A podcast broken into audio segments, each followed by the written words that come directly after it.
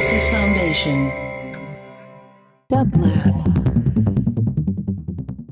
And here is today's quotation from your favorite quotomaniac, care of Hesiod in his Theogony. Love, who is most beautiful among the immortal gods, Eros, the melter of limbs, overwhelms in their hearts the intelligence and wise counsel of all gods and all men.